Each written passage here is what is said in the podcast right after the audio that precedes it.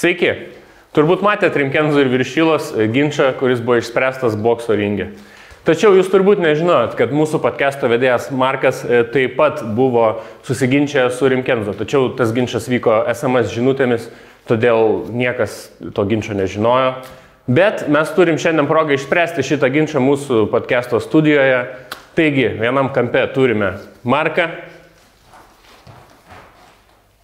kitam kampe turime Rimkenzo. A, Bus du raundai po vieną minutę, taisyklės e, bahūrų, zoninės. Ir e, tegul ir dar reikia nepamiršti paminėti, kad laimėtojas laimės e, fantazijos.lt remėjų prizą. Tai ten remaičiukas, paskui atnešiu. Na ir ką, vyrai nieko nelaukia, be įėjimų muzikų e, galit pradėti. Susimuškit, spiršinam. Gerai, kovokit.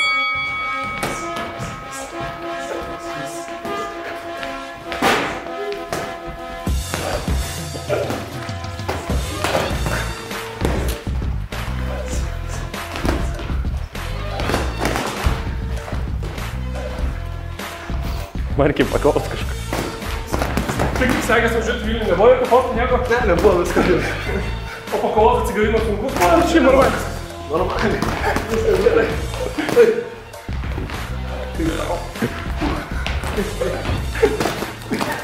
Tai kaip Rimkenzo sugalvoja būti kovotoju? Ai, mačiau tavęs YouTube to savo trenerį, kuris dabar mane treniruoja.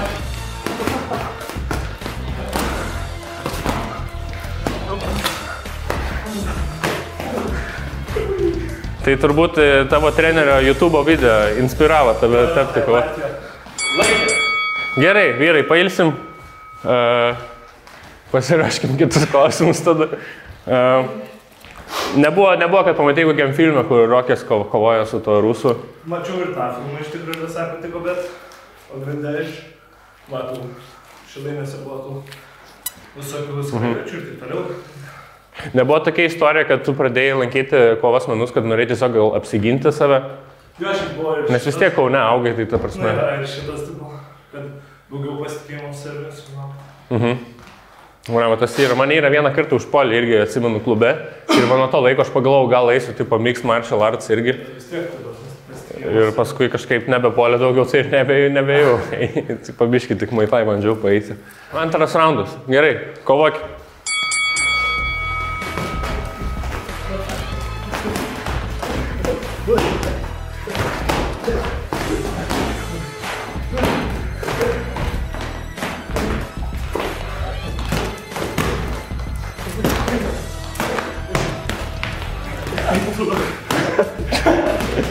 Turim Kenzo, kai pradėjai kovoti, tu galvoji, čia hobis bus labiau ir iš karto žinai, kad tavo darbas bus. Labiau gal norėjau tiesiog varžybose padalyvauti pabandyti.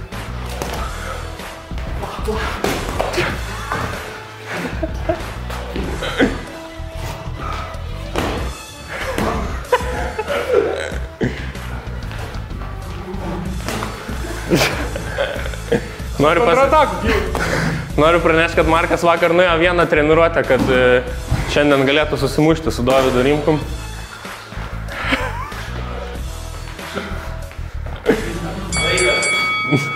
Gerai. Gerai, tai turbūt... e, Vien... Jo. Ne, tai teisėjas turbūt vien, vienbalsiai nusprendė teisėjas, kad e, nugalėtojas yra Davidas Rimkus Rimkenza.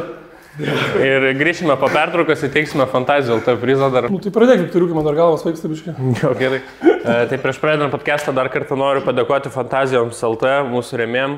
Ir noriu teikti dovaną, čia labai daug daiktų. O, ačiū labai. Gerai. Ačiū labai. Labai Dovydas, dėkingas. kaip žinodamas, kad laimės, e, pasėmė Fantazijų. Mua. Nu, grinai čia iš Dominas turi atskirą Pasisekė. Fantazijos daiktam visiems. Taip. Keista, keista, kad e, tave remia Fantazijas, nors žino, kad tu prieš kovą ne, ne, neužsiminėjai.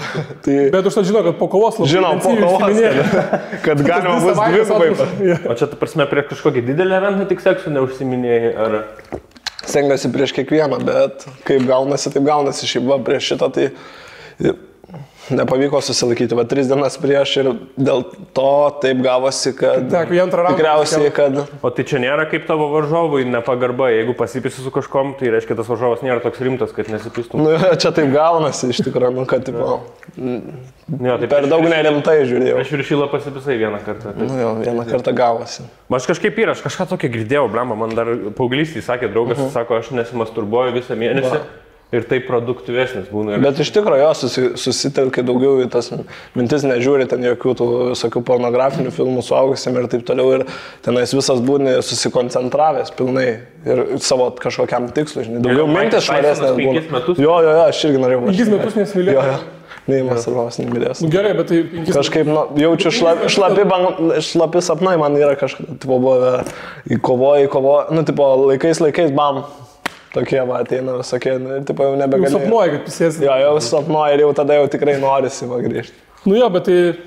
Nes aš žinau, tas yra, jeigu išleidi viską, tipo, dingsta testosterono Nu, jo, ir tu, ta prasme, visas toks, nu, tipo, jau gauni vos ne kaip, val- būni toks kaip laimėjęs kovo, nu, žinai, ir tas visas toks, nu, motivacijos toks nėra, nei tos disciplinos, nu, kas, nu, tipo, netoks. Ir, o tai kaip šitą, pavyzdžiui, kova, ne? A mes su Viktoru prisijungiam biški tą visą Jo. judėjimą, stebėjimą, jau biški po pačio fakto.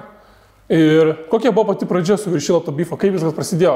Gal ne visi žino būtent pačio Nes pradžią. mes sužinojome apie kovą, kai jau žinom, kad jinai vyks tuoj ir kad jūs jau... Ai, jūs tik. O kai, nuo ko viskas, kas buvo tas pirmasis taškas, nuo ko prasidėjo? Kažkaip jis, jisai manęs paklausė kažkada čia, ar, ar, gal, ar, ar tipo, sutiktum tipo, kovoti pagal boksą. Žinai. O iš viso seniau tai tipo, kažkaip man, sako, buvo parašęs irgi viršilą tipo, su rajono kunigu, kaip pykosi ir ten labai sumė tas kunigas ant jo.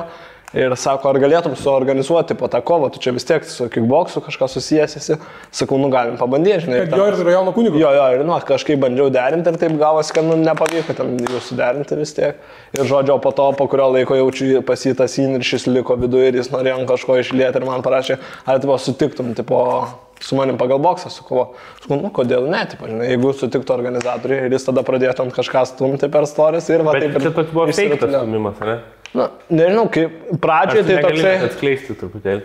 Galiu, aš tik galiu. Pradžioje toksai buvo, nu, toksai, nu, įkandus. Pradžioje tai biškai sureikšminau, bet po to jau... Bet ta prasme, jis ką tik tau draugiškai parašė, ar tu norėtum susikauti, tipo, Ne, ne, jūs manęs klausė, ar kovotum, tu, tipo, žinai, iš jūsų. Sakau, tai... be stumimo dar iš pradžių paklausė. Ir tada pradėjo... Jo, dėt jo, po to, jo, po, bet čia po savaitės, tipo, žinai, nu, tipo, gal jis taip sugalvojo beefin dar kažką.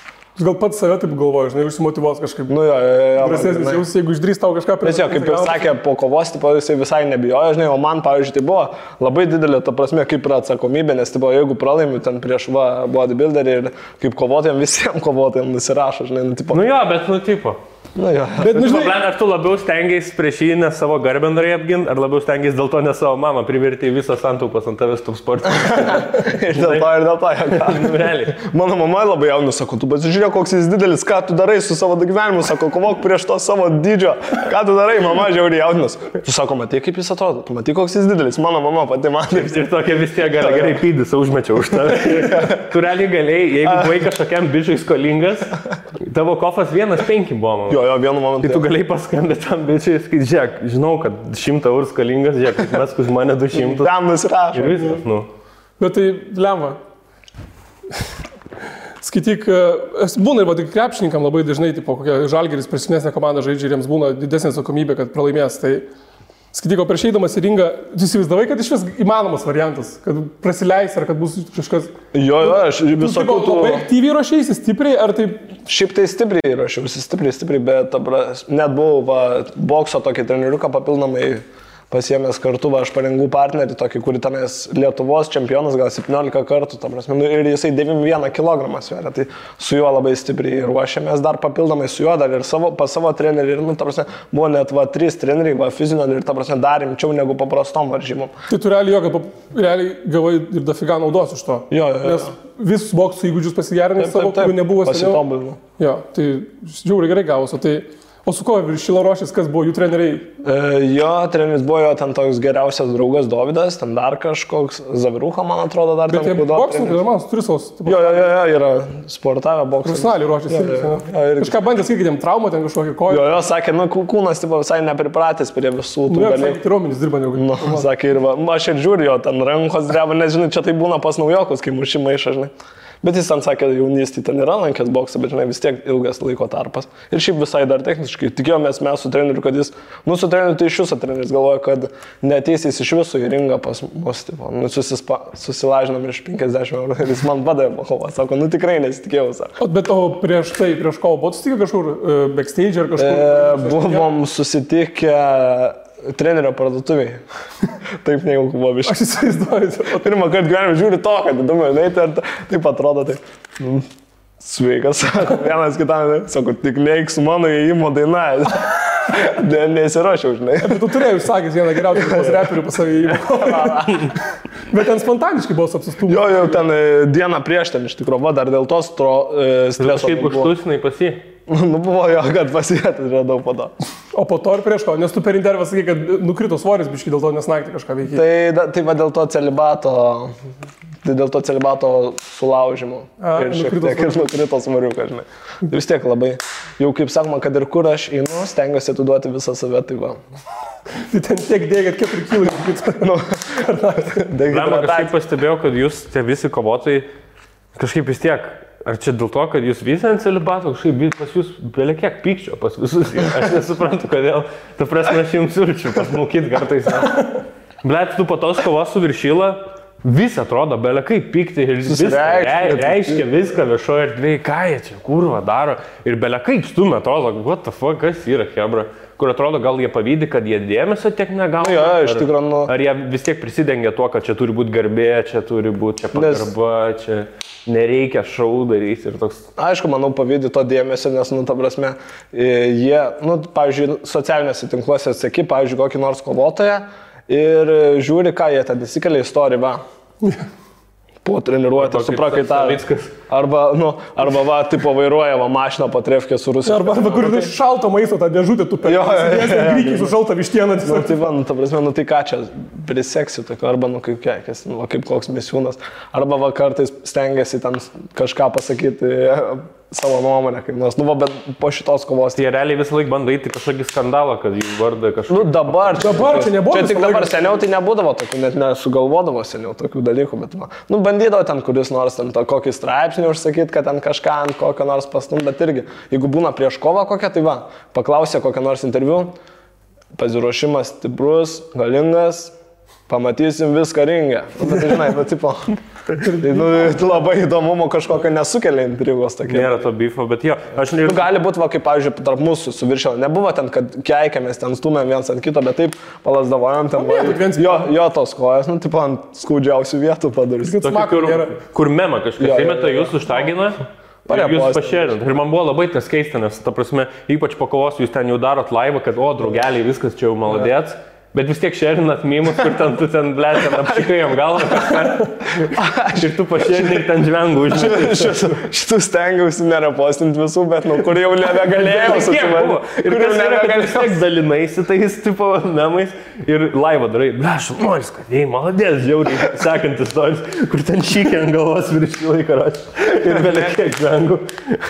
tai tada keista kažkokia dinamika, bet aš suprantu tą entertainmentą dalyką. Man kažkaip visą laiką patiko, kai žmonės atrodo tiesiog nori šau padaryti. Nu, jo, jo. Kas ir yra, realiai. Kad ir įdomiau, žinai, va, visiškai. Nu, to prasme, mačiau, kiek daug visokių streamerių buvo, kiek visokių. Nu. O kiek, o statistiką žinai, kiek maždaug žiūrėjo? E, E... Trigubai daugiau negu įprastai. Jo, pas, jo, jo, šiaip tai būna ten apie, e, seniau per tą live, tipo, žiūri šimtas, žinai, du šimtai, tipo, va, live metu tam 200 tos žmonių? Jo, jo. Nu, va, jeigu tiesiog tą paskutinį, nu kiek aš matydavau per live, žinai. O 200, gal, gal ir daugiau stream, tik rodydavo tik tais pagal tą, gal ir daugiau. tipo? Ne, ne, čia kalbu tenais va visur. Per KOK. Jo, jo, nu ten gal ir daugiau, gal 500 kokie, bet tipo, Nes per daug rodydavo labai platformų. Jo, jo, jo, per daug, per Fightbox ir taip toliau, nu, bet šiaip rodo, rodo, bet šita, va, būtent šitai kovai tai tikrai buvo didelis susidomėjimas. Nu, nes aš, pavyzdžiui, tai aš nusipirkau tą pesą ir aš jau nuo pat pradžių galo visą renginį. Jo, Aš buvo daug žmonių jaučiu, kurie tik jūsų kovo. Jo, nes tu ne, nežinai, kada ta kova Nu, bus, tai va dėl to ir peržiūri visą turnyrą. Tai Dėl aš, to- pavyzdžiui, asmeniškai, tipo, ypač daug bičių, manau, kurie vis tiek kažkiek sportą mėgsta, tai nepraleis progos, tokių pažiūrėti visą renginį, žinai, mačiau tikrai gerų kovų. Nu, su, susiperki tą visą. Kas ten 7 eurų, tipo, realiai 3-4 valandas gerai laiką praleidau, žinai, pražiau visas tas kovas. Nu, ir ta prasme, žiūri savo favoritą, pasirinkai dar kažką. Nes, nes Ne, aš pavyzdžiui, žiūriu tiesiog, kad kuo daugiau į galvą pataikytų kamas. Ai, pavyzdžiui, nulėki į koncą, tu jau žinai, kas, kas kokie kūriniai gros, kur kažką, o čia, va, pavyzdžiui, nusipirki kovo ir nežinai, kas laimės, žinai, nu, nes vis tiek visko būna, va, kaip, pavyzdžiui, Fucitin, va, Magregoras pralaimėjo, e, nors visi tikėjosi, kad laimės Adesanė, va, pralaimėjo čia prieš. Bet pas jumis kovotojus vis tiek, nu, nes man asmeniškai atrodo, kad per didelis, per mažas skirtumas jūsų kofų buvo, pavyzdžiui, su viršylo, tai kai kovotojai kovoja, tai nebūna niekada tokio didelio koficientų skirtumo, ne kad, pavyzdžiui, vienas absoliutus favoritas. Dažniausiai ten maks būna 1-3 ir kito ten 3 su kapeikom, maksimum čia gali būti. Nu, jo, jo, iš tikrųjų. Nes visą laiką yra maždaug vis tiek tas šansas, kad gali praleisti vieną Jo, jo, jo, ne- faktas. Ne taip kaip čia, jinai fully ten. Nu, jo, jo, nes vis tiek pas visus tos Nu. barzdos panašymo, tai pasitikrini. Nu. Tai jeigu vieną, vieną praleidai, gali ir griūti iš karto. O tai tas yra, kad tu visą laiką realiai ir... e, Nu, aš apie socialinius tinklus noriu pagalvoti, kad tu visą laiką, tipo, realiai ir bandai išsiaiškinti ir kažkaip lysti, tipo, visur ir, nu, ta prasme, kelti klautą tą ir, nu, tau tas atrodo kaip čia tavo, kaip irgi darbo dalis realiai. Nu, jo, jo, šiaip, ta prasme, visokius tenais pozityvesnius, visokius įdekus. Aš stengiuosi sudaryti tą įvaizdį, kad, nu, tipo, linksmas sportuoja. Nu, ta prasme, toksai, va, pozityvus, bahariukas, ne, ne tenais koks nors agresyvus, jinai ten, va, kokia nors linksmesnė, ten kaip ten tempiu kokią nors e, merginą iš, iš treniruočių dar kažką tenais, kaip ten va šoku, ar tenais, pavyzdžiui, dar kažką, nu, tipo, kad jau laimiu kažką, nu, ten visokių. Laiką Va, tiesiog. Jo, jo, jo, jo, va, po treniruočių dar, nu, va, treneris sako, eik, tu ir sėti, sako, ne, noriu istoriją padaryti, žinai, ir, nu, va, dar atrodo, ne, nedabaigta treniruotė, jeigu istorijų nepadarau.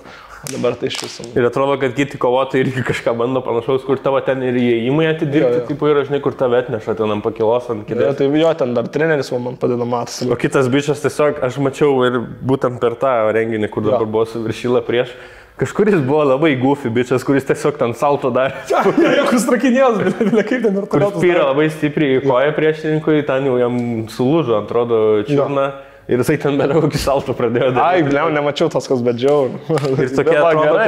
irgi bando en- entertaining. Bet va, labai gerai, aš tai žiauriai palaikau, ta prasme, kad ir kitus, va, taip, dirkštys dar yra kovotojas, kurie irgi stengiasi stumti, dar tik tokius, visokius daro stumti, tenais, kai tai man patinka, žiauriai visada reakti daryti, ta prasme, va, malonu galvoju, va, daugiau tokių kovotojų. Nu, tai jo, per laiką, sakyk, dabar gal biškai jaunimas dar jaunesni, kurie treniruojas, pradės ne taip bijot gal. Tai va, va. Nes visi galvoja, jo, kad nori parodyti save per tą, aš jau kovoju. Jo. Tai seniau irgi taip būdavo. būdavo. Tai seniau irgi būdavo, tipo, sako, va, atliekiu, tipo, į kokį platuką ar kažkokį ten vakarėlį, tipo, ai, tai tu čia kovotojas, čia sako, ne, netrenksi man čia, kažką Jo. nesudaužysi. Ne, visai netoks, žinai, aš pasveikinu, kad ir nepažįstamas, apsikabini dar kažką. Tai jūsų yra pagrindinis realiai kodeksas, kad jūs realiai nesimušat nieko. Nu, jo, jo, Jūs tiesiog mokat. Nu, bet yra, yra tokių, kurie mušas iš jo. tikrųjų. Bet, ta prasme, aš tai stengiuosi tą palaikyti tokį. O tai ne, bet tu nėra, kad žiūri nu, mėgsti pagerti ar, ar Ne, ne, visai negaliu. Visai Nu, negaliu. tipo, du kartus esu geras, keturiolikos. Tai va, nežinai, kas bus kaip prigeris, gal ir... Jo, jo, nu toks va, išėjęs, nesąmonės. Tai kada pirmą kartą prisigeriai? A? Kada pirmą kartą pabandėjai prisigerti? Pirmą kartą tai tenais su tokiu geriausiu draugu senu, tenais prikalbino, sako, jeigu gersi, ten lė- lėksim su kompai, žaisim visą naktį dar kažką, žinai, tenais pristumti. Ble, pripisus žais su kompu, tai tada, tada, tada jau man ten buvo kažkas kosminė, žinai. Tipo, va, čia mano gimtadienis, ten jis buvo mano geriausias draugas, sako, nu davai, bent vieną kartą jis mano metus čia išmė, kad aš gerai. Nu davai, pabandžiau. Po to, žinai, mano tas įsitikinimas, mama visą laiką į galvą kali, tipo, nu nesąmonė gerti nereikia, nereikia, nereikia, žinai. Ir, ir, ir taip gavosi, kad va pabandžiau ir supratau, nu visai, nu, tipo, nepatiko man, žinai, nu tipo, ne, ne vėmiau ten kitą naktį, bet vis tiek, nu kažkas, nu, tokio. Mėgsti būti blaivaus save valdyti. Jo, jo, jo, jo. laisvai suprasti. Ir ir taip man buvo. apsistumus, esi draugelis ir negeri. Jis ant pats kamerą, tai nelabai aš atsitversiu. Visi bando vis tiek kažkokį įvaizdį ne, sukelti. Tu prasme, kaip tu sakai, kad tu, tu darai, kad e, kovotojai nori, nu, kad yra linksma. Ir, ir, jo, ir normalių, ir linksmų, draugų, draugiškų, pozityvių. O tai kaip tu manai, kaip tipo, tie žmonės, kurie tokius piktus postus rašo, tai čia irgi įvaizdį kūrė. Mm, kur piktus, tenais, pavyzdžiui, kokius. Nes vad ką aš norėjau ir pasakyti, nes jeigu jūsų kodeksas... Kaip klavimas, yra, ne? Kad, Kur, tipo, tipo, kad pakirto ten kažką, tenais. Nu, kažką, nematai? jo, bet aš kaip sakau, jeigu jūsų kodeksas yra Jo. realiai niekur nesimušti, ne, nu, tipo, tu moki muštis, bet tu realiai niekur nedemonstruoji to viešai, žinai. Bet pykti vis tiek demonstruoji viešai. Tai toks, toks jausmas atrodo, kad tu ir muštum kitą žmogų, žinai, nes tiesiog jeigu rašai pykti, taip viešoje erdvėje, žinai. Ai, nu jo, jo, nu, bet tai ne, bu, ne visi, ta prasme, rodo tą pozityvumą ir ne visi stengiasi, pavyzdžiui, Mhm. O nėra organizacijų kažkoks toks tikslas, kad būtų, nebūtų tų tokių piktų postų. Nu šiaip va, kiukio organizacijos, tai va toks ir tikslas, ta prasme, jie ne- nepalaiko tų visokių, ten va tokių išsireiškimų kaip va, to Arnoldo ir tų Mhm. kitų. Nepalaiko. O kaip reagavo jūs, pavyzdžiui, su Rodoldu, iš jūs buvot kada nors pažįstami tokie draugeliai? E, šiaip ką, nu, buvo, ta prasme, man tai jis patiko, vis tiek jis įdomesnis kažko. Jis Nusivyliau, ir pastumė, žinai. Tavo tą visą. Jo, jo, jis man ir pastumė visada žiūrėdavau ten jo tas kojas, visada ir patardavau, sakau, kam tu eini į tą MMA, tipo, eik tu į kavienas, tipo, ir tau viskas bus gerai, šiaip straikant kažkiek moka. Ir ta prasme, eina į MMA. Ir ta prasme, jeigu tu nemoki imtiniauti, tai į MMA, nu, čia yra, ta prasme, tas pats, va, kaip viršinai. Magregoras eina, jis irgi nori. Nu, jo. Magregoras. Nu, va, va, va, grinai, bet tai jis užmiršta, kad ir Magregoras irgi lankėte, jaučiu tą džiudžiutsų viską, nu, ta prasme. Aš turiu dar vieną tokį įdomų dalyką, taip pagalvojau. Pavyzdžiui, man dabar yra 24. Jo. Kiek tau metų? Tau Dvam, 22. Jo. Ble, mes su Marku irgi visą laiką, mums įdomu, kaip tokie jauni žmonės jau ypač kažką jau tokio daro ir ypač visi iš Kauno. Taip yra, nes yra dar vienas draugelis, kuris ten 21 ir ten savo festą jau taip Jo. daro. Australas, domas. Jo, jo. žinau, šitą. Ir man visą laiką įdomu, ar ką aš dar galėčiau dabar pradėti daryti, kad būčiau, pavyzdžiui, nu tavo lyga. Ar aš dar galėčiau dabar 24 pradėti, tipo, kickboxą, Manau, sportuoti ir, manau, kad, jo, iš tikrųjų. ir kad su tavim ir mano kofas nebūtų keturi. Žinai, Manau, jo, iš tikrųjų, eitum daugiau asmeninių visokių. kiek metų man prireiktų, kad aš iki tavo lygio. Dabar aš, pavyzdžiui, esu nulinės formos, Jo. prieaugęs dar Tai manau, jeigu labai stipriai tą mytybą susidėliotum, miego režimą, ko aš neturiu nei to, nei to. Ir manau, kad per du metus, va, asmeninės treniruotės rimtai labai žiūrėtum į tai ir galėtum Reiktų, tikrai. kiek celibato reiktų visą laiką, Galvoju, gal jo, būtų geriau du metus palaikyti turinį. Jo, kas jums yra Kaunė, aš nesuprantu, nes vis... bet tu negali merginos turėti, ne, dėl to. Nu, tipo, yra buvę visokių dalykų, žinai, tenais, kad ir e, mergina tenais užtrenkė duris, yra viena mergina ten buvus, kad apsiverkė, grįžo girta, tenais privėmė, man, bet žodžiu, ne, dėl to įsivaizduoju, kad aš, pavyzdžiui, nesimylėjau su ją, pasakiau, nu, tipo, paerzinau biškį, aš sakau, nu, nesimylėjau su tavim, supras tokį dalyką, tipo, užmečiau tą e, druskų gumelę, tai, čikšt, nu, tipo, nebus tokių dalykų. Į, tu toks, anoks, čia Tokia kaip įdėlė. skaistumo triukšmas. Jo, jo, grynai. Raktą Sako, tu čia toks, anok, žinai, čia aš grinai kaip ten tie televizijos prezidentai ateina, ten, ten tie modeliai vienas prie kito ten akim žiūri ir nesimudžiuoja, žinai, išeina ten dar kažką. Tai žodžiu, ir taip gavosi, kad tipo, labai labai supyko, kad aš ten taip na, ir išlėkė gerti ir vis tiek po to grįžo ir va tam tų nesąmonių. Nu, ble, vis tiek mėgo kažkurį. va, grinai. Tai va, sakau, ir visokių tokių nesąmonių yra buvę ir ten, kad ar tenais, kad pamato, kad ten kažką palaikino, ar dar, nu, žodžiu, nu, Ne, nu, su tom merginom, problemos. žinai, su merginom yra sunku. Nėra, kad, nėra, kad jie keista, Dėmesio kad tu su jie nesimyli, Nu. bet atsikeli ir šlapia sapnas pristatyti. Na, taip tai dar nėra, man, bet čia tai geresnis sapnas susiplanuoti. Bet, nu, ką, bet yra buvę, kad, tipo, susipykęs esu su mergina, kad, tipo, esu, nu, kad žiūri, tipo, suaugusiam filmui, žinai. Kad parduodu. Žiūri, mama. O, sako, kas čia tavo istorijoje? Bum, viskas, nebenoriu bendrauti. O jinai tikisi, dabar aš nežinau, per tėlį irgi moteris negali žiūrėti niekur, tipo, nes... Nu, jo, jo, nu, žinai, nu, čia kiekviena moteris tai, savo... tai tada kalbant dar, pažiūrėjau, apie metus, bet tai realiai dabar tau 22 ir realiai kažkaip, nu gal jau biškai praėjo, bet realiai buvo tavo pikas, realiai norėjimo mylėtis, tu realiai daugiausiai ir turėjai tas ronas. Nu, jo, jo, man kažkur- labiausiai tai gal kokių 16-17, va. Nu, iki 18. Kai mano mama sako, pats norėjimas ir pats negavimas, žinai. Yeah. Dabar, dabar kažkaip tų problemų su tuo dabar kaip ir nėra per didelių. Tai net nežinau. Bet turi merginą vis tiek dabar. Dabar ne. Ačiū Dievui. Kiek ilgiausias tu turėjai santykius? E, du metus kažkur. Ai, du metus? Jo, jo, jo. Tai nice. Tvarkingai. Vargšą merginą. Ir du, du kartus mylėsi tais per du metus. Jo, jo, grinai. O kada realiai būna kovotojų pikas? Nes jeigu, jeigu krepšininkų būna kažkur 27, Bet kovoti gali... Sako, kovotojai 2-5, bent jau taip sako. Tipo, Bet iki tiek, iki 3-5 išlaikau geras formas ten. Jo, būna, nu, bet tipo jau mažėja tenais ar greitis, ar kažkas gali, man atrodo, sunkia svorį būti biški daugiau, nes tas ant to greičio, jeigu tu mažesnio svorio esi, tau tas greitis pamažėja ir tu tipo, jau nebe tas, tipo, jau ir miegoti jau. Tau realiai visus kalnus reikia iki 2-5 maždaug stengtis, iki 2-7 taip. Nu jo, jo, ir tada jau biški, nu tas pats pikas ir jau iki 30 jau ta prasme. Jo. Bet šiaip žiūrėsiu, kaip čia, kas kaip sveikata, žinai, ar ten čiurnos, ar dar, nes visko būna, žinai, yra kovotojai dabar, kur ir kelius tenai susivaro dar kažką, nu tada labai liūdna. O tai kaip tu stengiasi išvengti traumų kažkokios, turi rutinos. Jaučiu apšilimai labai atsakingi buvo. Jo, jos tengiasi apšilti labai ir ačiū Dievui, kad ta lang, lankstu, žinai, yra labai plastiški tie visi raumenys, va, tai yra raišiai, va, čiurnos. Bet ta prasme, tu realiai jau esi kaip ir priėmęs sprendimą, kad ta prasme tu gali rimtai sužeisti kitą žmogų. Mm. Žinai, ir čia yra jo norų.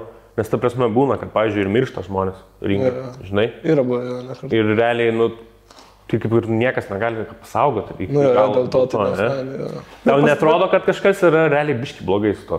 Nu, kartais, kartais iš tikrųjų susimastau galvoje, ar tikrai jau čia taip gerai. Kaip realiai gali labai, labai susižeisti žmogus rinkai nuo tavęs, pavyzdžiui, ir tu pats, žinai, nu, Ir po to savo, tipo, tą kaltę. Aš Ne. niekada nesuprasdavau, žinai, kaip galim šitą sportą sportuoti, nes tikrai būna kovų, kad tu eidamas prieš eidamas į ringą, nueini, žinai, kad prieš stipresnį priešininką, eini, žinai, kad Jo, daug šansų, kad pizdai gausi, žinai, tipo, žinai, kad už pusę valandos nueis ir tau skaldys galvą gerai, žinai, ir, ir kaip tu vis tiek, tipo, susitikau pireinį tą ringą. Tau yra buvę, kad tu, vat, žinai, prieš į ringą, žinai, kad prieš stipresnį greičiausiai kovoji ir Jo, jo, gali būti, kad gerai gausi. Jo, jo, aišku, yra buvę vis. Tai žinai. kaip tu to susitaikyti? Bet tada eini ir, tipo, žinai, kad, tipo, jeigu tu laimėsi, tai bus dar, tipo, geriau, žinai. Ir, bet seniau, kai, pra- pavyzdžiui, pradėdavau, tik tais tą sportą pradėjęs buvau ir vis į visokias varžybas varydavau, tai net nesakydavau draugam, žinai, nes būdavo gėda, jeigu pralaimėsiu ar dar kažką, tipo, jeigu laimėsiu, pasakysiu. ir kaip mes jau Nekvies. kalbėjome, Aš jo, kur būdavo, man reikėtų stand-upinį, ne, čia greitų metų nebus. Niekam nesakai, kas gali blogai. Jo. Irgi žiauriai vengdavau, tik... Jo, o va dabar tai kaip tik esu priešingos nuomonės. Ar pralaimėsi, ar ką, nu koks skirtumas. Tipo, Nu, svarbiausia, kad tas e, palaikymas dar daugiau atsakomybės ir tu eini ir darai. Nu, ta prasme, ten. O nebūna taip, kad reikia žiūrėti priešą, kaip, žinai, kaip į tarakoną. Pableik, manęs labiau bijo negu aš. Jo, va, teisingai, jo, iš tikrųjų labai daug šitas padeda. Tas padeda, ne? Nu, Nes būna, būna sakoma, ne, kad jeigu, ypač UFC, ten, jeigu ger, gerą kompaniją pasidaro prieš kovą, gazdinimą ir toliau, tai kiti sako, būna kovotojai jau išeina pralaimėję. Jeigu Jo, jo, jo, sudega. labai svarbu yra dar tipo tie svėrimai, visi tie žvilgsniai, akis ir taip toliau, nes tu gali nugalėti priešininką jau. Nu, va, va. Prieš einant į ringą gali nugalėti žmogų, jeigu tu parodai savo didesnį psichologinę galę ir taip toliau. Tai Nu, jeigu išerzini, nes, pavyzdžiui, būna, būdavo seniau su toks vienas draugas, kuris mane erzina, žiauriai erzina, erzina, einam šparinguotis ir jis mane, ir tada bandai iš visų jėgų į ten pakėlis tenais kuo greičiau. Ir kai tu iš visų jėgų bandai, žinai, tai tu negalvoji, kur tenais, kad kuo greičiau, kaip nors žaisti, ten lengvais, lengvais, bum stipru. O tu eini iš visų jėgų, ir, o jis tada žai, haha, juokės, išeidinėja, žinai, nu, tai va tada. Jam pavyko. pavargsti. Nes jam pavyko išvesti tave iš kantrybės. Nebūna, kad tu išnervuoji savo priešus su tais tokiais įėjimais. Gali kur- būti, jo. Kur blemba, kur tipo... Atrodo, jau kitą dainą pradėjo skambėti, žinai, kur ta įėjimo daina jau baigęs, kitą dainą skamba, tu ten kažką prieš tos žmonės. Ir tas ringa, bišas. Taip, tai nervuoja, nes, žinai, iš tikrųjų šiek tiek ša, šalsti, žinai, nes tu visą laiką apšilinėjai ir tu lauki, kol tenais tas mano visas pasirodymas. Smaidys jo. Jo, kol Arba Arba jaučiu karūną nuims, karočią, Nu, maikę nuims. Nes jaučiu- jaučiu... tas bičias laukia ringė ir nieko nedaro. Tipo, ir ten koks nors treniruotas. Esu matęs, kad veidas, tipo, mm, gerai. pasi- Dar tas, man, man tai atrodo, dar turėtų, tipo, erzinti tie visokie, kad nule, nuleidimai ranko, žinai, nes vis tiek visi taip tas rankas laiko. Tai, tai tas dar turėtų visokie, išvesti iš tai- kantrybės, galvojant, Ai, kad ne, nesiginė. Jo, jo, galvoja, kad nu ką, aš- jam ne, nebijo mano smūgių ir taip toliau. Bet jo, didžioji dauguma sportininkų yra tie, tiesiog, kur stovi ir viskas. jo, ir eina į priekį, kairė dešinė koja, kairė dešinė. Nu, ir čia žinai, irgi taip tas toks agresyvus psichologinis jo. Dalykas, kad, tipo, blėt, aš vapšė nebejau tavęs, tipo, tu man gali trenkti. Bet žinai, tipo, nėra labai sveika su tokia taktika. Nu, čia su kiekvienu, kiekvienu rankų nuleidimu tavo atsakomybės dvigubai Jo, jo, padidėja. bet ir tas adrenalinas, Nu. kaip per matricą tas žmogus. Jūs gali bet šitą prasileisti. Nu jo, jo, bet ir žymiai, ta prasme, aš tai jaučiuosi labiau atsipalaidavęs, kai tos rankos nuleistos, Aš- nes vis tiek tau man Ne tiek pavargsti. Va, ne tik pavargs, nes tos rankos vis tiek kažkiek sveria. Nu, turi visą kūną būti tempęs ir nu, va. Tai va, va, tai ir toks įdomesnis. O tai kiek dar galvoji, bet tai vis tiek, aš kaip įsivaizduoju, va tokia kaip tavo gyvenimą, ne? Jo. Nu, ta prasme, aišku, dabar galiu išsakalt šaibų iš tų tokių Jo, kovų, jo. bet visi realiai baigia greitai tas karjeras, ne kovotojai. Jo. Iki 18 dažniausiai būna ir tada dažnai jau kai reikia darbus ir taip toliau kažką. Nu jo, bet tu aišku jau radai savo tą nišą. nu jo, dabar ačiū Dievui, kad nu, tipo, taip gerai viskas sekasi ir ta prasme, yra tų palaikytojų ir visokių, nu, Tai arba atidarai paskui savo salę, ne? nu, kažką. Arba būni treneriu tiesiog. Nu va, arba treneriu. Ne? Nu, arba protingai dar spėjai suinvestuoti savo pinigus, Nu, dar, dirbi. Ja. dar kažką visokių dalykų ten yra, yra visokių. Sveiki, norim pristatyti savo draugus Asus e, su dar vienu kompiuterio modeliu. Tai šį kartą tai yra ZenBook 2. E, Tai yra mažas kompiuteris, bet veikia tikrai kaip galingas kompiuteris.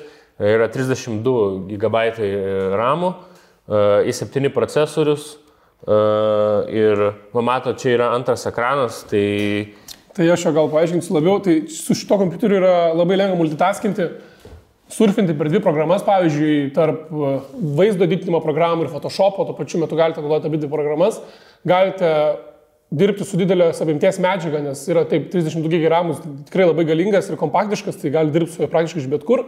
Tai jis yra labai pravartus tokiem žmonėm, kurie dirba tiek su Photoshopu, tiek su Adobe Premiere ar dar geresnėmis programomis vaizdo apdorojimo medžiagoms apdoroti. montuotojams, tiek dizaineriam. Tai, tai šiaip tikrai, pažiūrėkit, aš net nesu matęs tokio didelio ekrano, kad būtų prie klaviatūros ir jisai stalpinta yra viskas į vieną vietą.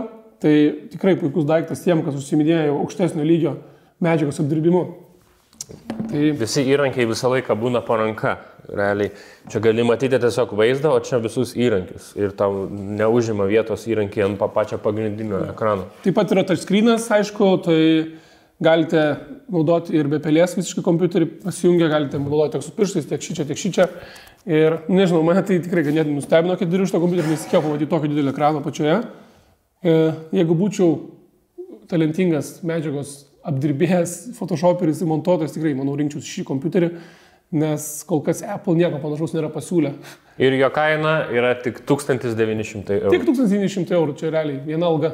Viena alga. Ne. Nieko Porą savaitgalių neišeikite į miestą ir va, viskas, va, turėsite į kompiuterį. o Tai jeigu tikrai kažkas dirbate su tokiais dalykais, kaip vaizdo medžiagos ir Photoshopas, manau, kad šitas pasirinkimas yra būtent jums. Tai. Tikrai pravartus daiktas. Ja, ačiū labai Asus ir paliksime descriptionę nuorodą, kur galima įsigyti šį kompiuterį ir visą platesnę informaciją apie jį. Tai va, ačiū, kad žiūrėjote trumpą reklamą ir dar kartą ačiū Asus. Paslaugas, kiek uždirbai iš virši- iš viršylos kovos? Nu, jo, šiek tiek neleidžia sakyti. Bet išėjo, išėjo pasidaryti. Tikrai žymiai, žymiai daugiau negu iš paprastų. Jau čia priklauso nuo parduotų bilietų santykių ir Jo, jo, jo. to- Ir kiek su tavo to koduku nupirkau? Jo, jo, va tas. Aš praleidau tą, nusipirkau per kokį irgi, bet nemačiau, kad buvo nuolaidos. liūdna. Va, čia taip kaip ir tas, kurį kovotoją, žinai, palaikai, su to nusipirkai ir ten jam tipo, tas procentas. Bet čia nesenai padarė iš visų. Bet tai čia logiška, jam nereikia, tai jam promotinimo daug mažiau, jeigu užsimnės, na, Taip, pats kovotojas promotinimo dar Taip, taip, lieka, žinai, labai jam yra motivacija. O tai kažkokiu procentu ir paskirsto tiem kovotojams. Jo, jo, jo, jo. Kiek, maždaug, kiek tu pritrauki žmonių? O viršė Jo, jo, jo. turėjo savo kodą. Jo, turėjo remis. Net jam geriau, jis 9 štukų followerių. Va, va, dėl to irgi neblogai. Gal. Gerai, o šiaip einant, grįžtant prie traumų, kur šnekėjau, Jo. tai esi turėjęs tą kydobės traumą, ne? Jo, jo. kur tau lūžo. Ten sakai irgi kažkaip kvail- kvailiodamas ir Jo, jo, jo, pasileidai, iš viso ten lengvai žaisdamas, žinai, su tokiu, su, su, su, su tokiu naujoku, žinai, atėjo į treniruotės, su naujom su viską. Ir bam, tipo, sako, net netrenk jam į galvą, žinai, aš taip, žinai, nu, bum, bum, per Bet naujokai nepasakė, kad tau... Tik tai žiūriu ant kelių vieną, o, len, gal jau taip galva svaigsta, bet taip maloniai. Patiko, patiko. Taip, gal vieną, vieną sekundę tai pagalvojau, gal ne man šitas sportas, bet po to, po to kažkaip taip... Iš... Man nereikia abiejų akių. Nu, aš mažiau. Ne, ir man įdomu buvo gerai, tai sakai, operacija buvo. Tai kaip Jo, jo. vyksta gydimas akidobės, nes aš tai nu, po to irgi apie savo traumas, bėdas, bet kaip vyksta akidobės gydimas. Tai tenais susiuvo ir tiesiog reikėjo, tipo, nieko nedaryti. Jokio spaudimo nesukelti. Jo, jo, jokio spaudimo. nes- Norėtum būti vieną akis boksininkas, kurį eitum su karibų piratų muzika visą laiką. Bet vis tiek sugalvočiau visokių, tam tai laivas koks nors, tai dar kažkas. Vietoj pirštinės kablys. Koja irgi pasidaryti tok. Jo, jo. Protezų. Arba nusidažyti, ar išsitaturuoti. Tai buvo medinė koja. Koja.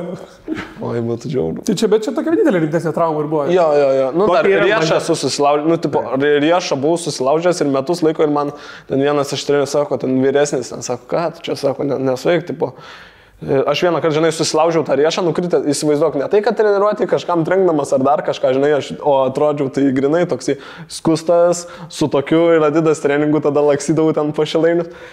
O- tiesiog taip, žinai, kaip būna tas e, pratimukas, kur vaikai daro, tai atlenkia kojas ir, pasle, ir pasileidžia, žinai. Ir aš pasileidau ir ant abiejų riešų nukritau. Ir tipo, nulėkiau į klinikas, greit persišėčiau, sako, čia sutrenkimas stiprus, viską, savaitę praėjau, sako, eik persišęs dar kartą. Nu kam, galvoju, stiprus sutrenkimas, nusimau tą gipsą ir vėl treniruotės pabiški, pabiški, žinai, stiprinau, stiprinau. Po to po, po metų kažkur jau ten biškai sandėlį dirbžinai, ten šaldymo tokį. Ir ir dar labai skauda ir norėjau, tipo, po, po mėnesio, tipo, išeiti, žinai, kažkaip ir ne- nesmagu buvo paprastai išeiti ir, tipo, paskui, kad labai skauda, sako, mam, tau čia sutrupėjęs ten kažkas.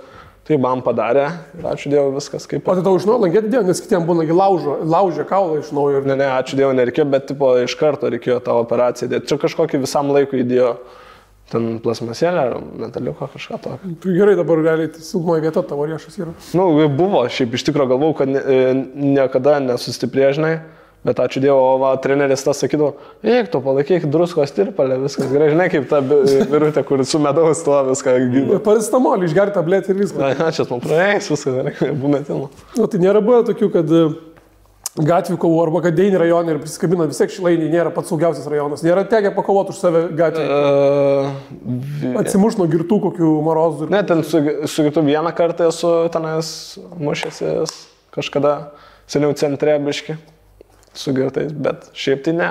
Jau dabar neišjungtum prie bardako kokios panos. Ne, ne, neturėčiau. Neturėčiau.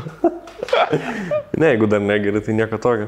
Ne, žinai, dar nieko negali sakyti, kol nepradėjai gerti. Nu, jo, jo, va, va, va, Pas visus įsijungia, kažkas pas kovotojus, o realiai kažkas yra, kad įsijungia, kai išgeria. Tuoj susikausi su Elonu Peniku. jau, bus, jau ten kaip mergina manęs, biški, jau primena jis jau ten link tos. Ten- Tai primesk, aš tai vietoj tavęs tikrai, jeigu, pavyzdžiui, mane Elonas Penikas apyžintų, aš pradėčiau gerti, tai tavęs. Nu, e, jau nežinau, ne tik gert, bet jau jaučiu ir visą kitą. Nežinau, jau tenais jau man reikėtų į tą liniją prašyčiau, kad jūs numestumėt kur ten savižudybės, kad mm. atkalbėtų nuo šakimo ant tilto. Jo. Bet ten visa jų ta šaikelė man patiko. Body creatorius, misiūnas ir penikas, trys tokie muškėtininkai. O o tai tarpusavį draugai, ne? Nu taip išeina, bet mačiau ten kažką body creatorius stumė ten ant to, tas ant to, po to vėl kitas storis Nu, buvo. tai čia, žinai, dažnai vat, panus, kaip pykstas vienam kitom, labai dažnai stumia, bet vis tiek draugės yra, žinai, tai čia labai panašiai. Grinai, grinai, grinai, ta džiauras, džiauras. Bet vėl ta, jo, jo, geriausia, gal tada geriausia, taip panai.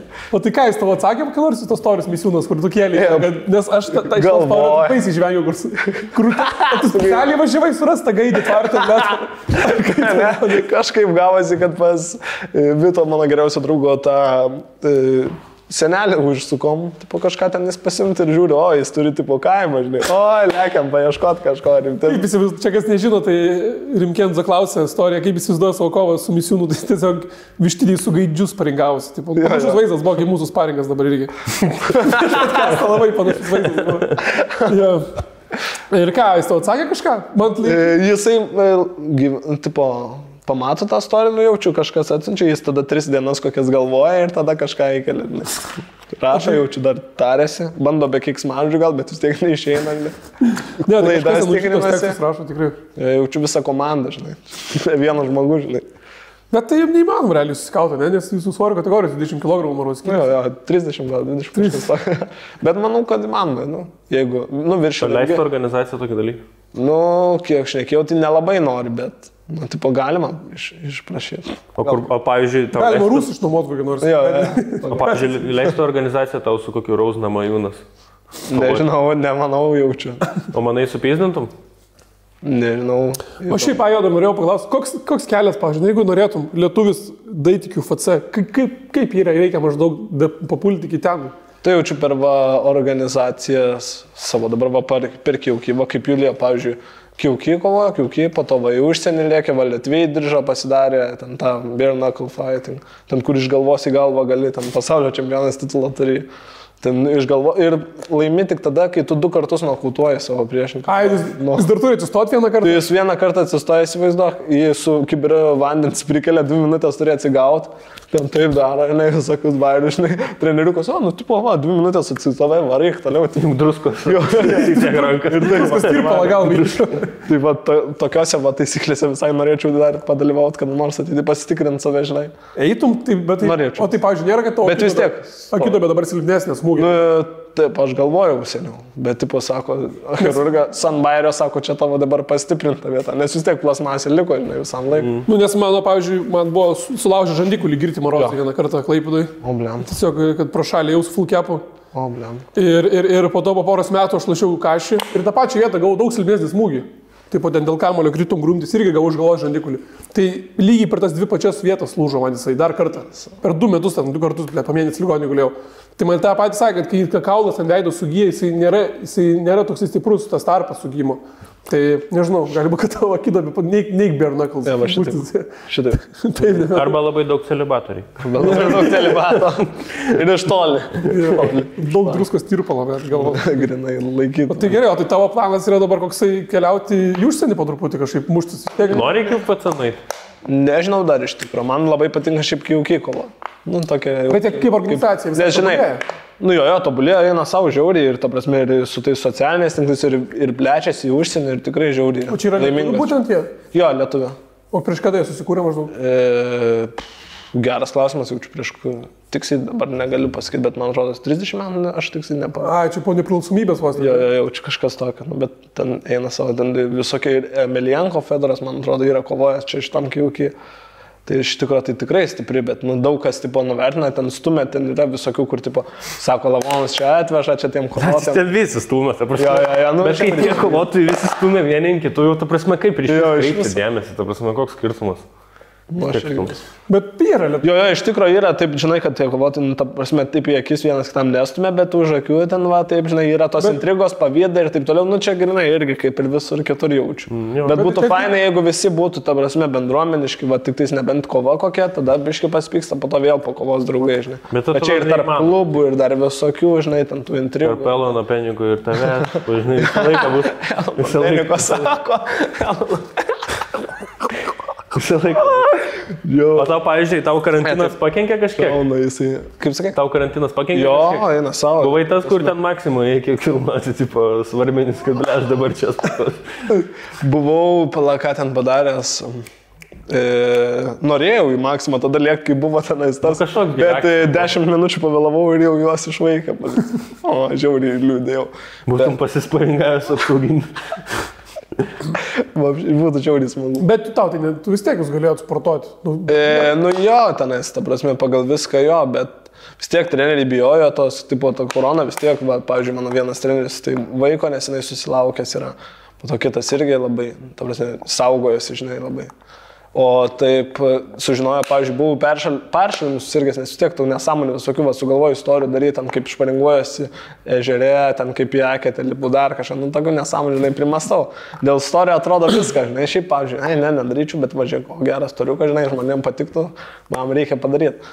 Ir taip gavosi, kad tada peršalau ir ten porą dienų, taip, žinai, sirguliavau ir sako, tipo, pats daryk testą, aš galvoju, nu tikrai nesirgu, žinai.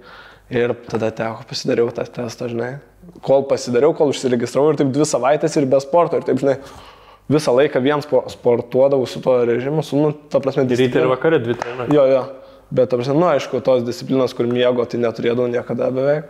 Bet tiesiog, va, tos treniruotės ir taip atrodo ta diena tokia, nu, keista. Žiūri, tipo, tu nesportuoji ir visai kas kitam, taip kažkaip trūksta. Jo, tu va esi sakęs, kad žiauriai tuštumą jau tik nesportuoji. Bet aš buvau pagalvojęs, gerai, nu tai va, atsitinka, tu, tu, Jo. kažkokia trauma, kuri sustabdo tavo karjerą. Kur, kur, kaip pildytum tą savo tuštumą? Esi galvojęs apie tai, vat kaip galėtum užpildyti tą visą, ką, ką Jo, iš tikrųjų, jeigu dar nieko nebūčiau sugalvojęs, taip iš kokių nors verslų dar kažko galvoju, tenais perpardavim da- darimo, tenais ekonominių verslų ar dar kažko, jeigu to, tas nebūtų, neturėčiau to investicinio bagažo susikaupęs pinigų portfolio, žinai, tai tada jaučiu, eičiau pradžiai dar treniruot kažką, žinai, vis tiek to liktum kovos susikaupęs. menuose, ne? Jo, jo, dar kažkiek, manau. tik- Nes, nu, kiek mama yra menininkė, tai vis tiek kažkiek, nu sakai, tau, tavo menas yra kūmenai, bet nėra, kad prijauti vis tiek kažkokiam menui kitam, muzikai, pavyzdžiui, ar, ar E, tapybai kokie. Taip, tik kada jis mėgsta paklausyti, to tapyti ir ten piešti, tai nėra taip, kad esu labai talentingas, bet manau, kad jeigu, jeigu pradėčiau, žinai, reiktų, jeigu daug darėčiau, va, pas mamą konsultuočiausi, tai manau, kad visai neblogai būtų. Bet šiaip man patinka labai šnekėti, tai gal kažką irgi pradėčiau YouTube'inti ar dar kažką. Nu jo, jau, taip, pasakė, jeigu, jeigu sugebi pasikelti followerių, Nu, kiek turi, žinai, reiškia, gali kažkiek lysti auditoriją ir kažką daryti. Mes Tai matėm, savo, kaip ir. Ja, grinai. Dar vieną podcastą. mes matėm, kad mes esam paruošę dar. Mes matėm, kad tu darai rimkenzą, bet Jo, tai čia yra, kur tu pasakai žmonėm, kaip patarė, ne, už ką. jo, jo, jo, jo. panašiai. Tai mes esam paruošę aštuonias poras tau Jo. Ir tu dabar turi pasakyti, už ką reiktų statyti. Tipo. Jo, ir vieną argumentą, kodėl, kodėl tas, tas žmogus laimėtų prieš Ir kodėl, ko? pasakyti. Tai gerai, tai pirmas būtų Stonkus prieš Bareikį. Geras klausimas. E, geras klausimas. Man, Stonkus man atrodo, Stonkus yra... Stonkus yra tiesiog piktesnis, atrodo. Jo, Bareikis toks pozityvus. Jisai moka ir toks ir toks būti. Bet Bareikis, bet Bareikis turi karatė. Bareikis. Karatistas. Jo, karatė ir mačiau jisai pas e, tokį boksininką mano pažįstamą, ėjo asmeniniu. Tai Bet Stonkus žemaitis, žemaičio tai paprastai nepaims irgi, žinai, jie, jo, jie, yra tiesos, bet... Jie- jie tokie- Ir e, Bareikis šiek tiek, ta, žiūrint pagal kokias taisyklės. Pagal... tokį ži- kumščių kovą, mašinų parkingė. Bernakal. Jo, Bernakal parkingė, žinai, Bernakul parkingė. Burger King'e. Nu, jo. Žiūrėt, kuris daugiau agresijos turi, žinai. Stonkus su Bareikiu Burger King'e. Eilės susiginčia, kieno dabar eilė užsisakyti. Ir Žiūrint, kuris pirmas pataktų, vis tiek didesni, bet šiaip, ką, nu, galvojant, gal, kad ir, man atrodo, daugiau sveria vis tiek stonkus. Ir... Jūs galėtumėte tą Bareikis ir Nu. taip paimti, na, kur numes, kur nors iš Nu, gal taip greitai nepavyktų jaučiu, nes vis tiek jisai su sportu labai daug sės, tad manau, kad gal bareikis, arba nebent songus iškart nokautuotų jį. Bet nes taip irgi galėtų būti Burger King'e, pastumtų bam. Ir viskas. arba Stonkus iš padėklo Burger Ja, King'e. tai va čia tokį. Nes gali ir daiktą. Jeigu koficijantais, tai žinai, 195, 195 kažkaip manau. Gerai, tada Aš e, viršyla prieš misiūną. E, nu, jeigu taip nuo širdžiai, tai nu, nėra šansų visi, nėra. Viršyla tiesiog pradėtų tą daryti, kur ant, turi, ant turniko kabo ir laiptus tai Ne, padaro. ne, ne, va tokį. Tokį meilę. tą savo, tą savo ir ateitų, tai ateik čia visi. Gerai. Sekantis nausėda prieš Grybauskaitį. Nu, čia dar reikia porą metų palaukti, kol šitą kovą įvyks. Prie Grybauskaitį juodą diržą turi karate. Karate. Ai, Jo, nu, čia tada- skirtingos tai jau, ne, ne, tai, jau ne, tai jau net nėra kalbėta, tada viskas. Aš, aš realiai įsivaizduoju, kad, kad Grybauskaitė realiai nusėda ir ant bazaro uždėliotų ir realiai viens ant vieno padarytų, tikrai nusėda. Nu, jo, nes Grybauskaitė ant celibato irgi. Visą gyvenimą. Čia jinai realiai ant to ir dirba visą laiką. Čia link to eina jos karjera. Gerai, aš Man celibatas. tą po to paskutinius pasakysim, dabar dar vienas, tos poro normalesnius. Gerai, Merūnas prieš Andrių Rimiškį. O geras klausimas. Numerūnas toks drūtas yra, esu buvęs jo koncertų porą, patinka man opera. Bet Rimiškis. Rimiškis toks ūkiškas labiau, žinai. Kažkas va irgi, o tie ūkiniai žmonės tai eina savo, jie, jie, vaiky, jie jau nuo kūdikystės stiprus. Bet manau kažkaip vis tiek likčiau, važinau, kad Merūnas savo žmona vyksta visada iki jaukių turnyrus pasižiūrėti, manau jie vis tiek matė, kaip kas vyksta. Tai, Nu, Rimiškis prasigėręs buvo nemažai metų. nu, tai, va, tai manau, Merūnas tikrai. Gerai. Tada sekantis Rolandas Matskevičius prieš Joną Nainį. E, manau, Rolandas laimėtų. Džiavanis toks per geras žmogus. Jo, jis toks gerėtas, o Rolandas, o Rolandas turi tą pusiausvyrą. Džiavaniui net jeigu trenktų rolas, Džiavanis toks nesupyk. toks būtų. Visi, kad, kad kad... Bet tu sustiprės, klausyk, Rolandai. Gamba, kaip... Nu, tu. Gerai. Draugas, geras. tavo. Tada sekantis Stano prieš Vėžį. Kadangi jau viena kova įvyko ir mūsų analitikai jau žino kaip ką, jau jis turi patirties, manau, antrą kartą vėžys neturėtų. Nu, žiūrint gal koks, kaip būtų to vėžio pasiruošimas, ar jis būtų plaučių, ar kraujo. Ar- kitur gal eitusi, pro kitą, kitą taktiką gal Jo, būtų. Jeigu keistų taktiką, tada įmanoma, bet ja. jeigu būtų toks pat kaip prieš tai, tai Stano turi tikrai didesnę persvarą ir būtų jo žemas koficijantas. Rimkenza Bets draugai. Instagram'e. Je, jeigu kažkieno dėdė vėžių serga, gali Grimkenzo paklausti, ar išgyvens ar žinau, Ta prasme, pasakys, už ką statyti, jeigu... kokius, kokius vaistus virti, kad kaip. Ir paskutinis. Jo. Tai Niuneva prieš Muslobojevą. O, geras klausimas. Manau, lygiosios arba laimėtų Niunimą. O tu Niunevas draugelis labiau toks esi nu, pažįstamas? aš esu čia, nesu jo. Ne, vieną kartą, šiaip aš jo labai gerai nepažįstu, bet man patinka, kad jisai toksai, žinai, vis tiek, nu, paprastas toksai, žinai. O, o Maslabojos labai, man atrodo, susireikšmės tą bairiuką, nesu, nesuprato jo tą, kur, nu, aš ten biški galvojau, pa, užmėsiu tą bairiuką, kad ten mes esam lyg- lygio, tipo, nu, ko, Ai, tu buvai Muslobojevą kažką užmetęs? Jo, jo, jo. Papasakok. Papasakok. Sako, nu tenais jisai, ten kažkas jo klausė, tenais ką apie Rimkenzą, ten kažką, nes jo straipsnis buvo, o žiūri, va Rimkenzą prašyti. ten kažką gerai, pagaravo, ne? bet tipo, kaip kova ten su viršėlą, tai sako, va šūdų krūva, la la la, ten kažką. Ir galvoju, nu tai sakiau, pa, pa, paklausė kažkas, kaip su Maslabavo, tipo, nu, ta prasme, ar kovotum, žinai. Sakau, nu, kaip jūs manote, aš kovoju, tipo, kiauki, e, tipo, geriausių kiauki organizacijoje, jis ten Glory kažką, nors Glory, tipo, pati geriausia dabar yra, žinai.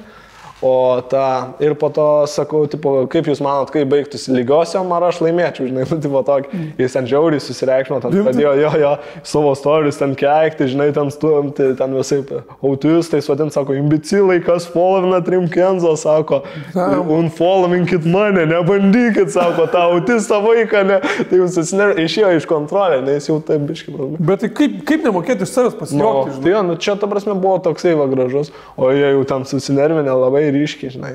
Bet ta Aš prasme- įsirė pas nebuvęs vieną kartą, kai dar kolegijų mokinausi atėjęs į paskaitą ten. Tai pasirodė nu, toks eilinis, eilinis kovotojas, sportininkas, Jo. valdėtas, bet dabar kiek žiūriu, Stoniūnė, va, ten man buvo jokinga pažiūrėti, kaip ten demaskuoja, gal jie, žinai, ten aišku, gal yra irgi biški ten netiek dėl ten domelo. Nu, Nu, jo, tai įsigilinti ten iki galo, žinai, kas ten buvo, ten- bet nu, kad ten šimtą kem šešis kovas ir užrašinėjo, nu, tai irgi Nu, jo, nu, tai absurdas, irgi, blėt, žinai.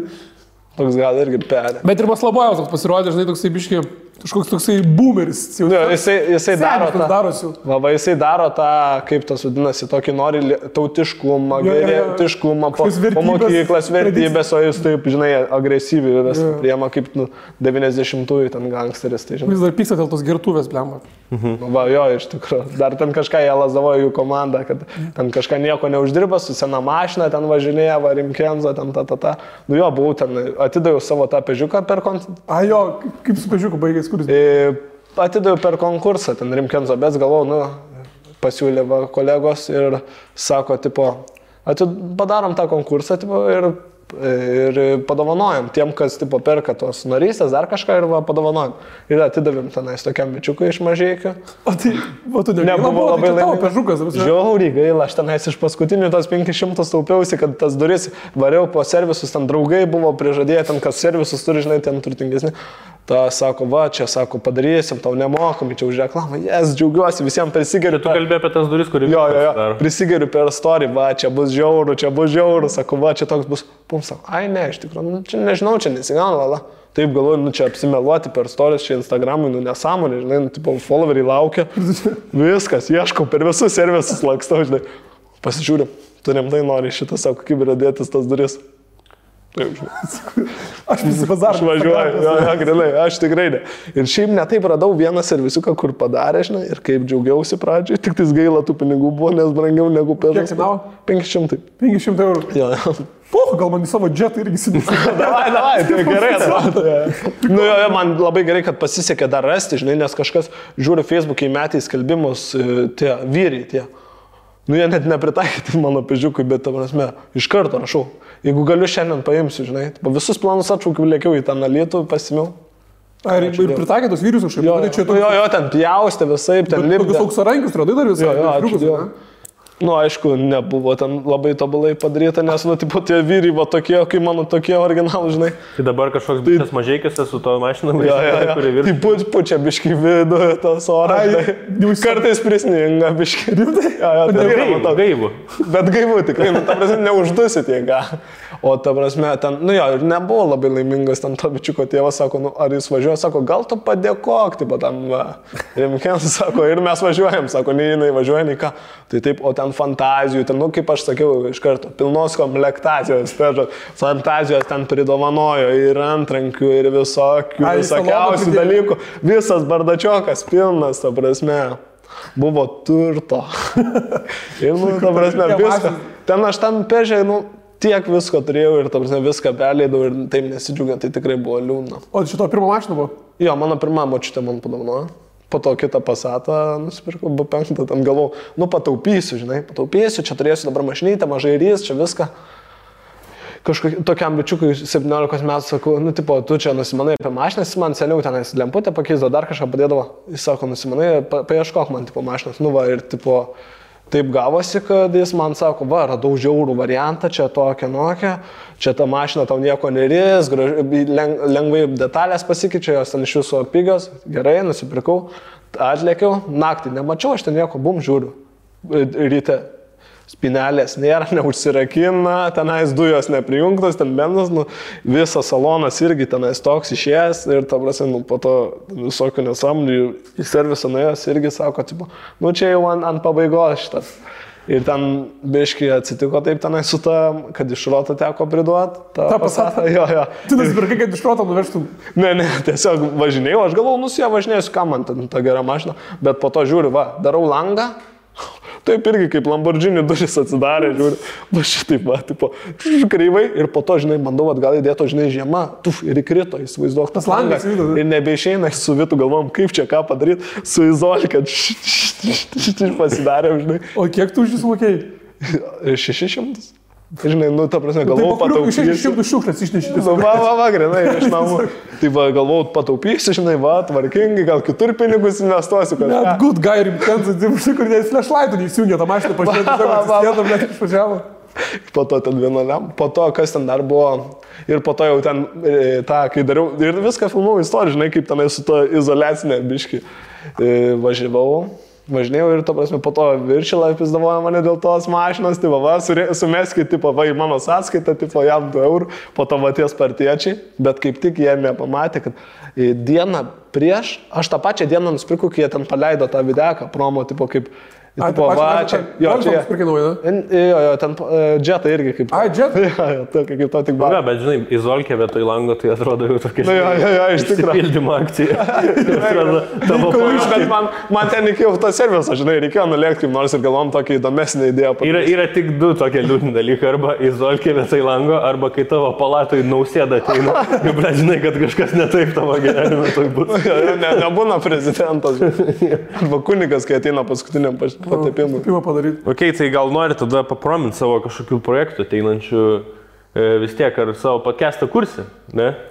Nu, ba, bandžiau iš tikrųjų vieną daryti, prasme, vieną daryti pasikviečiau tokį vieną įdomiausių kovotojų, žinai, nu tenais jisai nu, ringo filosofas, jisai jau ten kaip pradeda šnekėti, Ingo filosofas. tai jau ten nu patikėk. Čia, žinai, tokia, čia tokia specialybė, kur barė senio paklaustų, girta, ko ką jūs visi paisavai. Aš ringo Tai filosofas. jeigu tu pradėsi gerti, tu irgi toks. Jeigu rimtenzo pasigersi, Bet tikrai jisai ten labai įdomi, žinai, viską labai labai išplėstai viską, ten apie visatos dėsnius, apie viską, žinai, ir va, kaip tik nesenai buvo išėjęs iš kalėjimo ir aš jį, buvau ir ta prasme sugalvojau, Reikia pradėti. žiauriai įdomus įkvepiantys žmogus, žinokit, įkvepia. O už ką sėdėjau už savo įsitikinimus, filosofiją? einu, negaliu juoktis. ir ta prasme, tas videokas buvo, įsivaizduok, dar sugalvojau, kur nors, žinai, vis tiek įdomesnė vieta, sugalvojau padaryti, kur tenais, prie vandens. Nu, tokios gražios vietos. Nu, iš viso norėjau kubilę Kad daryti. vieta būtų podcast. kuo mažiau į kalėjimą priminti. Laukia kažkur, laukia atviroje erdvėje, kad esat laisviai, kad kuo mažiau kalėjimas būtų. Kad nepareitų flashbackai, Kad primintų jam tą vieną valandą per, per dieną, kiek jis galėdavo į lauką išeiti. Tokį podcastą padarai. Kad nebūtų kambarį, kad būtų laukia. Ir Žodžiu, maisto. Kad kuo mažiau lankymo valandas priminti. ir žodžiu, taip gavosi, kad tą, nu, tipo, sugalvojau kubilę daryti, žinai, ir vis tiek aš norėjau važiuojančiam kubilę dar kažkokių, nu, tokių vis tiek įdomesnių, žinai, daryti. Važiuojančiam kubiliu. Jo, ir ta prasme nesigavo, nu, nenorėjo įsirizikuoti, bet, žodžiu, radom gražią vietą, tipo, laukėm minus ten 15 ar 20. Ir pasistatėm tą kubiliuką, jis ten turėjo, nu, vis tiek probaciją, jam 3 valandas, tik laisvas irgi tenais. O tu kai derinai su jo podcast'u, tu klausai, kurią dieną būsi laisvas. Jo. Jis jau laisvas buvo, žinai. Kurią dieną laisvesnis bus ir kurią dieną laisvas. Tipo, ir, nu, Kurią taip dieną gavosi. galėsi valandą į lauką išeiti? Ir taip gavosi, kad pasistatėm ir tenais gavosi irgi vėl nesąmonė, kad to kubilo pilnai neprišildė ir jis buvo toks, nu, tipo, kūno temperatūros toks, nu, net ne kūno, bet, tipo, lau. Va, Toks jo kambario taip, o dar galvojau, nu, pašas realiai, nulėksiu į tą e- ežerą patį iššoksiu, pats, va, taip, šokau, išlindau, žinai, taip. Arbatėlė. Va, dar jo, arbatėlė, jo, jo, taip sakau, iššokau į tą ir įsivaizduok, mes šnekam tame ir aš visas taip kratausi, žinai. Po to jisai sako, ne, bet noriu, tipo, jau, nu ką tu čia, tipo, man belė, numirsiu, aš čia dažnai užsidėjau, jisai striukia apsirengė ir prie pat e, kubilo, aš kubilą taupys, nėra, žinai, ten yra viena maža srovelė, kaip, tipo, kaip bėga tas vanduo šiltas ir aš taip iškišęs veidą šitiek, žinai, ir šneku, bandau kalbinti, žinai. Nu, kur tai va tas to. video? Ir tas video dar va liko pas tos, kas filmavo ir nu, nėra išleistas, dar net nemačiau pilno, tik tai yra promo video padarytas. Dar kaip tik po to darėjo tie Livetai ir Petras Kazlauskai, o kaip fainai, sako, kaip Pro fainai. šalio, tai kur iš iš pasakų Jo. parke bus? Kaip sakai, Pasakų parke, kur čia buvo? pasako, parke. Tai tas, Tai tas video kaip ir tas bičias nebus išleistas. tikiuosi, gal dar reiks parašyti, aš man pats neparašiau, gal užmiršau. Lyg tikrai galvoju. Štai bairis gal. Šlekia tą bairį ir laukia. Aš jau laukiu, kol gali pasakyti dar vieną bairio apie nelaisvę. Ten vykė dar probacija, taikom yra. O tai ir, ir kodėl nusprendė, nes šiaip idėja, tai man visai neblogai skamba kalinius kubilę kalbinti, ta prasme, nu, tikrai unikaliai. Kalinis kubina. Tokia rubrika. Ne, ne, ne. Ir tai pabandyk pratęsti. Nereikia, aišku, tai, tai Lietuvoje dabar tų podcastų, žinai, šimtai tūkstančių gyventojų tenka apie 300 podcastų kažkaip. Nu, grinai. Pagal koronas to. Tai gerai, bandai podcastą daryti, Rimkenza, bet sėkmingai eina, jeigu čia tas mašinas davonoja, jo dar kažką esi priplanavęs ar... E, Merčiuką mastau savo atsidarė, nu, tam prasme, pasileisti. Visokių tikrai įdomesnių dizainų prigalvojęs. Ir Karūną, vadai, išleis, karūną išleis. King or Queen jokauju, tas maikutės, ne, ne jokauju. Jos, Jos, jo. jos, jo, mylimiausias. Jo, dar kažkaip. Didžiausia Rimkendo fanė. Didžiausia kanala. O karo čia... Kada artimiausia? Nėra dabar artimiausia. Yra dabar balandžio bus 24. O tai gal jau tikitės, kad ir bus žiūrovai galimai, ne? E, šiaip buvo tikėtasi, bet sakė, kad dar, tipo, gali būti, kad nebus. O bet iš tam, kai buvo biški žiūrovų, kaip ten buvo suderinta? Tai ten tie, tik tais, kas buvo ir ten... Draugai artimieji. Jo, jo, jo, ten tų žmonių. Tai kiek maždaug žmonių buvo, vis tiek stebėjau. Nežinau, žinok, tiksliai ne. Ten vieną tribūną čia buvo padaryti tris. Jo, jo, tokia nedidelė ten, kas sėdėtų. Svarbu apsistumęs atvarė. Nu, Nu jo, jo. Gerai, tai galim Svarbu atvarė. Ne? jo, ką aš žinau, kiek mes čia šnekam rakelių. PM5. Tai gerai, tai galim padėkoti tada fantazijom. Jo, ačiū dar kartą fantazijom. E, Didžiausia parduotuvė, didžiausia parduotuvė Baltijos šalyse, Jo. sekso reikmenų, Gedo prospekte. Ir ne tik, yra dar ir e, tų skutimas priemonių ir visokių. Skutimas priemonių yra, yra visko, ko tik Jo, nori. greit ir maistą pradės prekiauti, man atrodo. Ką aš čia pasakiau? E, Jeigu gėda ateiti į fantazijų parduotuvę, gali pasiskambinti, jie jūs įleis per galinį įėjimą. E, Tikrai rekomenduojam užeiti. Ačiū dar mūsų re- remėjam Asus Jo. kompiuteriam. Taip, labai dėkui. Ir, e, nežinau, ačiū, kad e, žiūrit. Ir e, labai smagu grįžti čia jūsų mėgstamiausio kanalo ketvirtas mėgstamiausias podcastas. Gerai. Tai va, iki kitų kartų tada ačiū, labai ačiū. Paspaudžiu. Kardelį. Dėkui. Malonu. Dėkui.